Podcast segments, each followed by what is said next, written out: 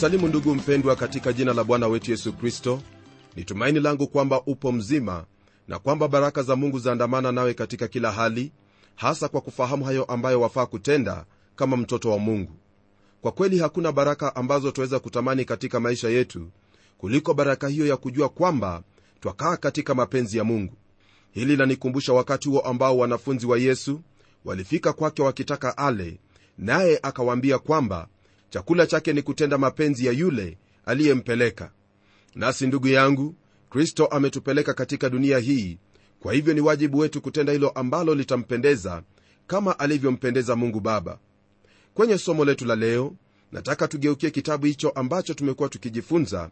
Nacho ni hicho kitabu cha waraka wa kwanza wa yohana kwenye hiyo sura ya tatu aya ya 13 hadi ile aya ya 17 neno la mungu lasema hivi kwenye aya ya 13 ndugu zangu msistaajabu ulimwengu ukiwachukia. Kadiri ya jinsi ambavyo tumekuwa tukijifunza toka kwenye kitabu hiki cha waraka wa kwanza wa yohana naamini kwamba umefahamu kuwa mtume yohana afundisha hilo ambalo bwana yesu kristo alifunza wakati huo alipokuwa hapa duniani. Unapogeukia sura ya 15 aya ile ya 18 na kuendelea kwenye kile kitabu cha injili ya yohana bwana yesu kristo alisema kwamba iwapo ulimwengu ukiwachukia mwajua ya kuwa umenichukia mimi kabla ya kuwachukia ninyi. Kama mngekuwa wa ulimwengu ulimwengu ungewapenda wake. Lakini kwa kuwa ninyi si wa ulimwengu kwa sababu hiyo ulimwengu huwachukia. Hili ambalo neno la mungu lanena hapa ndilo ambalo lawapata wengi wa wakristo ulimwenguni kote. Nam ni rahisi kuingia kwenye sehemu yoyote na kunena kwamba uu wa dini fulani lakini hakuna mtu atakayekuwa na shida nawe lakini mara unapomtaja kristo au kwamba uu muumini katika kristo mara moja utagundua kwamba kuwa mkristo siyo jambo ambalo walimwengu hufurahia. Kwa msingi huo ni lazima kama mtoto wa mungu kufahamu kwamba ulimwengu utakuchukia kwa sababu ya imani yako. Msalaba umekuwa ni kikwazo kwa wengi ila ni muhimu kwako kama muumini ujihadhari kwa kutokuwa kikwazo kwa kufanya hayo ambayo ni ya ualakini katika maisha yako. Kwa maneno mengine nasema kwamba usiwe aibu kwa msalaba na ujumbe wake bali usiaibikie ujumbe wa msalaba. Kuna wengi ambao wamekataliwa sio kwa kuwa wao ni waumini katika kristo bali tabia zao ndizo chukizo hata kama hawangelikuwa waumini katika kristo. Na iwe kwamba msingi ambao watu wanamkana au kumchukia kristo iwe ni kwenye msingi ambao walimkataa kristo na isiwe jambo lingine katika maisha yako. Tunapoendelea kwenye aya ya 14 neno lake bwana laendelea kwa kutwambia hivi. Sisi tunajua kuwa tumepita toka mautini kuingia uzimani kwa maana twawapenda ndugu. Yeye asiyependa akaa katika mauti. Andiko hili ambalo tumelisoma ndugu msikilizaji latufunulia wazi kabisa kwamba twaweza kujua iwapo tu wana wa mungu au sio wana wa mungu. Habari hizo za kusema kwamba hatuwezi kujua hali ya uwana wetu siyo kweli hata kidogo. Neno latuambia kwamba twajua kuwa tumepita toka mautini na kuingia uzimani. Je hili twalijuaje? Twajua hili kwa kuwa twapenda ndugu. Nakumbuka siku moja nilipokuwa kwenye huduma. Baada ya kumaliza huduma niliondoka na kuenda kwenye mkahawa mmoja ili nipate chakula na kinywaji. Kwa kuwa nilikuwa peke yangu nilijihisi upweke. Baada ya kuagiza chakula changu nilikaa na kutulia na mara mtu mmoja aliyekuwa amekaa kwenye meza iliyokuwa ikinikabili aliniamkua na kusema mchungaji sikutarajia kukutana nawe hapa. Nami nikamjibu kwa kumwambia kwamba nashukuru ya kuwa ananitambua lakini sikumbuki tulikutana naye wapi. Basi alinijibu na kuniambia kwamba yeye husikiza kipindi changu kwenye redio na wala hajakutana nami kwa jinsi kama ilivyokuwa wakati ule. Nilimwalika aketi pamoja nami na tukawa na wakati mzuri wa kujuana na kushirikiana. Je kwa nini hili lilitendeka? Hili lilitendeka kwa kuwa yeye ni mtoto wa mungu kama mimi nilivyo. Ikiwa u mtoto wa mungu kila mara unapokutana na huyo ambaye amezaliwa kutokana na mungu ni lazima utakuwa na wakati wa ushirika naye kwa kuwa ninyi ni watoto wa damu moja. Na hili msikilizaji ndilo ambalo mtume yohana anena kuhusu kwenye sehemu hii ya maandiko. Kwa hivyo suala ambalo wafaa kujiuliza rafiki yangu ni iwapo wapenda ndugu. Naam unapokutana na wapendwa katika bwana yesu kristo na kuwa na ushirika na kunena habari za huyo kristo aliyewafia pale msalabani basi unao ndugu na dada katika bwana. Ila haya yasipokuwa ndani yako neno la mungu lasema kwamba yeye asiyependa ndugu akaa katika mauti yani hana uzima. Hii hasa ni kwa wale wasiojali ndugu wala kuhusika nao kwa njia moja au nyingine. Ni vyema kwako msikilizaji wangu kuwa katika ushirika na ndugu na kuufurahia uwana wenu katika mungu kwa njia hiyo ya imani katika bwana wetu yesu kristo. Ndiposa tunapogeukia kwenye aya ya15 neno lake bwana laendelea kwa kutwambia hivi. Kila amchukiaye ndugu yake ni muuaji nanyi mnajua ya kuwa kila muuaji hana uzima wa milele ukikaa ndani yake. Kabla ya kunena kuhusu andiko hili kwanza nataka nisome andiko ambalo lapatikana kwenye kile kitabu cha injili ya mathayo sura ya 5 aya ya 21 na hiyo aya na hiyo aya inayofuatia ya 22 sehemu hiyo ya maandiko ina haya ya kutwambia. Mmesikia watu wa kale walivyoambiwa usiue na mtu akiua itampasa hukumu. Bali nawaambieni kila amwoneaye ndugu yake hasira itampasa hukumu. Na mtu akimfyolea ndugu yake itampasa baraza. Na mtu akimwapiza itampasa jehanamu ya moto. Kwa kweli ndugu msikilizaji haya ambayo tuyasoma kwenye sehemu hii ni mambo mazito mno. Yesu aliangalia zaidi ndani ya moyo wa mwanadamu na kusema kwamba yeyote anayemwonea au kumchukia ndugu yake huyo ni sawa na muuaji.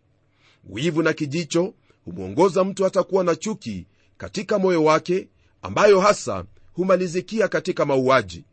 Swali ni hili msikilizaji kuna wauaji wangapi leo hii? Kwa kiwango hiki ambacho mungu ameweka ni wazi kwamba wauaji walioko nje ya jela ni wengi mno kuliko hao walio kifungoni. Naamini kwamba waona kwa uwazi kabisa ya kuwa maandiko haya hayafundishi kwamba muuaji hawezi kuokolewa. Hii ni kwa kuwa kristo alikufa na kuwa fidia kwa dhambi zote. Kwa hivyo kila mmoja wetu bila ya kujali kiwango cha jinsi tulivyotenda dhambi twaweza kuokolewa. Mara muuaji anapozaliwa mara ya pili chuki hiyo aliyokuwa nayo huondoka na wala hawezi kuendelea kuchukia. Hebu niamshe kumbukumbu ya mawazo yako kwamba lile ambalo twazingatia kwenye sehemu hii ni asili hizo mbili ambazo zi katika maisha ya hao ambao wamemwamini kristo. Unapookoka haina maana kwamba asili hiyo ya kale huondoka mara moja bali asili hiyo ya kale na asili mpya ambayo ulipokea ulipomwamini kristo huwa pamoja moja ikipingana na nyingine ili isitende kama ipendavyo hili ndilo ambalo mtume yohana kwenye kitabu cha wagalatia alinena na kusema kwamba basi enendeni kwa roho wala hamtazitimiza kamwe tamaa za mwili. Kwa sababu mwili hutamani ukishindana na roho na roho kushindana na mwili. Kwa maana hizi zimepingana hata hamwezi kufanya mnayotaka. Pamoja na hili tulifahamu ya kuwa utu wetu wa kale au asili ya kale haiwezi kumpendeza mungu hata kidogo. Hii ni kwa kuwa nia ya mwili ni uadui na mungu na kwa kuwa hali hizi mbili zipo ndani yetu ndiposa wapata kwamba lile unalotaka kutenda huwezi unapotaka kuingia katika maombi wapata kwamba wakati mwingine washindwa. Moyo wetu mara nyingi wataka kutanga mbali na mungu kwa sababu ya asili hizi mbili ambazo zipo katika maisha yetu. Hata hivyo na kuhimiza ndugu msikilizaji kwamba kuna ushindi sasa na hata baadaye tutakuwa na ushindi kikamilifu mara kristo atakaporudi najua kwamba wakubaliana nami katika hilo ila wataka kujua jinsi hiyo ambayo waweza kwa kiwango chochote kile kudhibiti hiyo asili ya kale ambayo yataka kukupoteza kwa kutenda hayo yasiyo mapenzi ya mungu. Jibu langu kwako ni maneno ambayo twapata katika kile kitabu cha wagalatia sura ya tano aya hiyo ya 16 na kuendelea. Nalo neno la mungu kwenye sehemu hiyo yatwambia maneno yafuatayo. Basi enendeni kwa roho wala hamtazitimiza kamwe tamaa za mwili kwa sababu mwili hutamani kushindana na roho na roho kushindana na mwili. Kwa maana hizi zimepingana hata hamwezi kufanya mnayotaka. Lakini mkiongozwa na roho hampo chini ya sheria. Basi matendo ya mwili ni dhahiri ndiyo haya uasherati uchafu ufisadi ibada ya sanamu uchawi uadui ugomvi wivu hasira fitina faraka uzushi husuda ulevi ulafi na mambo yanayofanana na hayo. Katika hayo nawaambia mapema kama nilivyokwisha kuwaambia ya kwamba watu watendao mambo jinsi hiyo hawataurithi ufalme wa mungu. Lakini tunda la roho ni upendo furaha amani uvumilivu utu wema fadhili uaminifu upole kiasi. Juu ya mambo hayo hakuna sheria. Na wao walio wa kristo wamesulubisha mwili pamoja na mawazo yake mabaya na tamaa zake. Tukiishi kwa roho na tuenende kwa roho. Naamini kwamba rafiki yangu msikilizaji umepata jibu la jinsi ambavyo waweza kuwa mshindi leo hii na kuudhibiti mwili au asili hiyo ya kale ili uyatende hayo ambayo ni mapenzi ya mungu maishani mwako. Ushindi wako wategemea utii wako kwa neno la mungu ambalo litakuongoza kutenda kama mungu anavyotaka hili nataka ufahamu kwamba haitakuwa kwa uwezo au nguvu zako bali itakuwa kwa kuwezeshwa na huyo roho mtakatifu aliye msaidizi wa wote wanaomwamini kristo. Kisha kwenye aya ya16 neno la mungu lasema hivi kwenye hiki kitabu cha waraka wa kwanza wa yohana sura ya tatu. Katika hili tumelifahamu pendo kwa kuwa yeye aliutoa uhai wake kwa ajili yetu imetupasa na sisi kuutoa uhai wetu kwa ajili ya hao ndugu kwa mujibu wa andiko hili msikilizaji najua kwamba wengi wetu hatujafikia kiwango hiki. Je kuna hao ambao wafahamu kwamba waweza kuutoa uhai wao kwa ajili yako? Nawe waweza kufanya hivyo? Jibu ninaamini kwamba unalo wewe.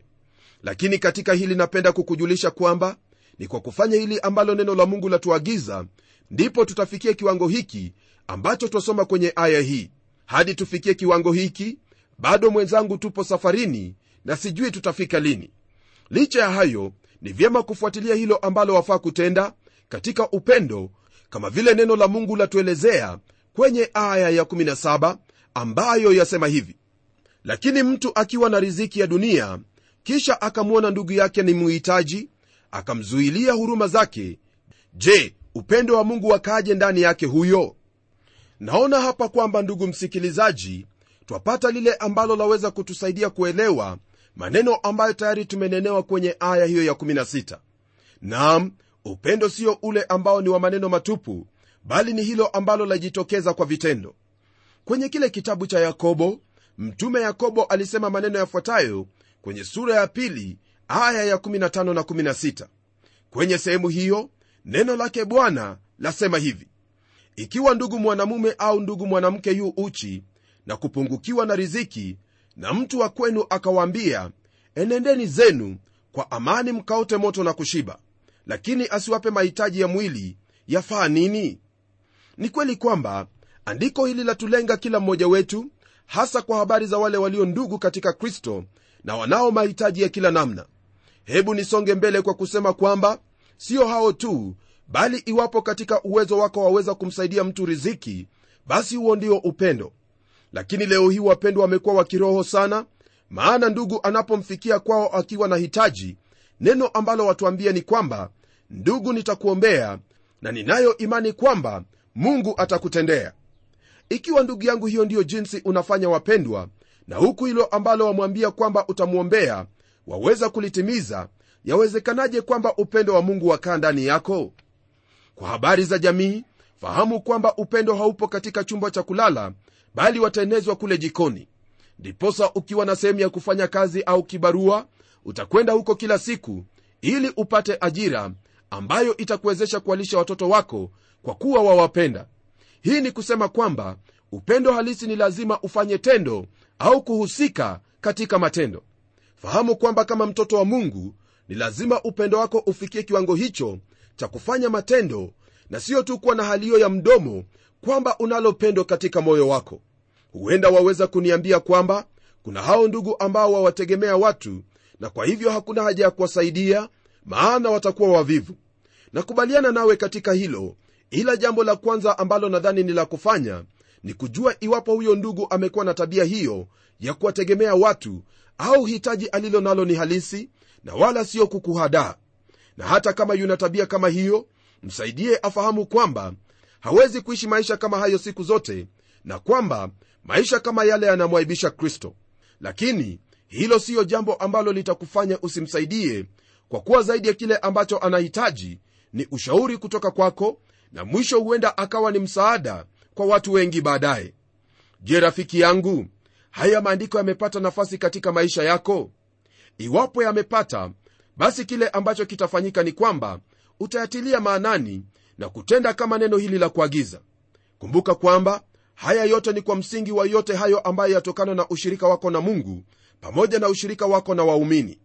Ni ombi langu kwamba yote haya yatakuwa ya kukuinua na kukuweka katika kiwango hicho ambacho mungu atajivuna kwa ajili yako kama ilivyokuwa katika maisha ya ayubu. Iwapo wajiuliza wawezaje kuwasaidia ndugu zako fahamu kwamba kuna njia nyingi mno. Kwanza ni katika maombi kisha baada ya hapo kadiri ya uwezo wako waweza kujitoa na kuwasaidia yatima au sehemu zile ambazo watu wamekumbwa kwa janga lolote lile. Kumbuka kwamba hapo atakapokuja mwana wa adamu katika utukufu wake na malaika watakatifu wote pamoja naye ndipo atakapoketi katika kiti cha utukufu wake na mataifa yote watakusanyika mbele zake naye atawabagua kama vile mchungaji abaguavyo kondoo na mbuzi. Atawaweka kondoo mkono wake wa kuume na mbuzi mkono wake wa kushoto. Kisha mfalme atawaambia wale walioko mkono wake wa kuume njoni mliobarikiwa na baba yangu urithini ufalme mliowekewa tayari tangu kuumbwa ulimwengu. Kwa maana nalikuwa na njaa mkanipa chakula nalikuwa na kiu mkaninywesha nalikuwa mgeni mkanikaribisha nalikuwa uchi mkanivika nalikuwa mgonjwa mkaja kunitazama nalikuwa kifungoni mkanijia ndipo wenye haki watakapomjibu wakisema bwana ni lini tulipokuona una njaa tukakulisha? Au una kiu tukakunywesha? Tena ni lini tulipokuona u mgeni tukakukaribisha? Au uu uchi tukakuvika? Ni lini tena tulipokuona u mgonjwa au kifungoni tukakujia? Na mfalme atajibu akiwaambia amin nawaambia kadiri mlivyomtendea mmoja wa hao ndugu zangu walio wadogo mlinitendea mimi kisha atawaambia na wale walioko mkono wake wa kushoto ondokeni kwangu mliolaaniwa mwende katika moto wa milele aliyowekewa tayari ibilisi na malaika zake. Kwa maana nalikuwa na njaa msinipe chakula nalikuwa na kiu msininyweshe nalikuwa mgeni msinikaribishe nalikuwa uchi msinivike nalikuwa mgonjwa na kifungoni msije kunitazama. Ndipo hao pia watajibu wakisema bwana ni lini tulipokuona wewe una njaa au una kiu au u mgeni au u uchi au u mgonjwa au u kifungoni tusikuhudumie? Naye atawajibu akisema amin nawaambia kadri msivyomtendea mmojawapo wa hao walio wadogo hamkunitendea mimi. Na hao watakwenda zao kuingia katika adhabu ya milele bali wenye haki watakwenda katika uzima wa milele. Haya ambayo nimeyasoma msikilizaji ni kwa mujibu wa kitabu kile cha injili ya mathayo sura ya 25 aya hiyo ya 31 na kuendelea. Kwa kweli ndugu yangu maandiko haya si mambo ambayo hatuyatambui kwa kuwa ni hayo ambayo yaonekana katika jamii zetu leo hii. Kwa hivyo kuna mengi ambayo waweza kuyafanya yanayoonyesha upendo wako kwa ndugu binafsi au kama kikundi. Kwa sababu hiyo hauna udhuru kwamba hungeliweza kumtendea ndugu yako mema au kumpa riziki za hapa duniani. Unayo fursa ya kudhihirisha pendo lako kwa wapendwa kwa njia moja au zaidi. Lile ambalo wahitaji ni kuchukua hatua ya kufanya hivyo. Dhihirisha upendo wa mungu ulio ndani yako kwa kutenda hayo ambayo waweza kuyatenda na mungu wa amani atakuwa pamoja nawe. Na tuombe. Mungu tena baba wa bwana wetu yesu kristo nalibariki jina lako kwa kuwa wewe ni mwema na fadhili zako ni za milele. Leo hii kwa neema yako umetufahamisha hayo ambayo twahitaji kutenda kama watoto wako nasi twasema asante. Ni ombi langu kwamba katika kila ambacho ndugu yangu msikilizaji ataamua kutenda katika maisha yake hasa kwa utii kwa neno hili mungu utamwezesha kwa kuwa hakuna mwingine ambaye yaweza kumwezesha ili aweze kutenda mapenzi yako. Msaidie aone fursa hizo ambazo zipo karibu naye ili aweke pendo alilo nalo ndani ya moyo wake katika matendo haya anajua kwamba utamwezesha kwa uwezo wa roho wako mtakatifu anapotii haya ambayo amejifunza na ataendelea kujifunza daima. Naomba haya katika jina la bwana wetu yesu kristo aliye mkombozi wetu. Amen. Rafiki yangu msikilizaji hakuna raha ambayo twaweza kuwa nayo kama watoto wa mungu pasipo kutii neno hili. Unapotii hili neno ndipo utaona furaha na pia upendo wa mungu ukidhihirika katika maisha yako nalo hili linapotendeka katika maisha yako utapata toshelezo linalotokana na utii kwa neno la mungu. Naamini kwamba utafanya kila uwezalo ili utii hili kwa roho wa mungu aliye ndani yako.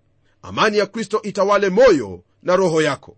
Hadi kipindi kijacho ni mimi mchungaji wako jofre wanjala munialo na neno litaendelea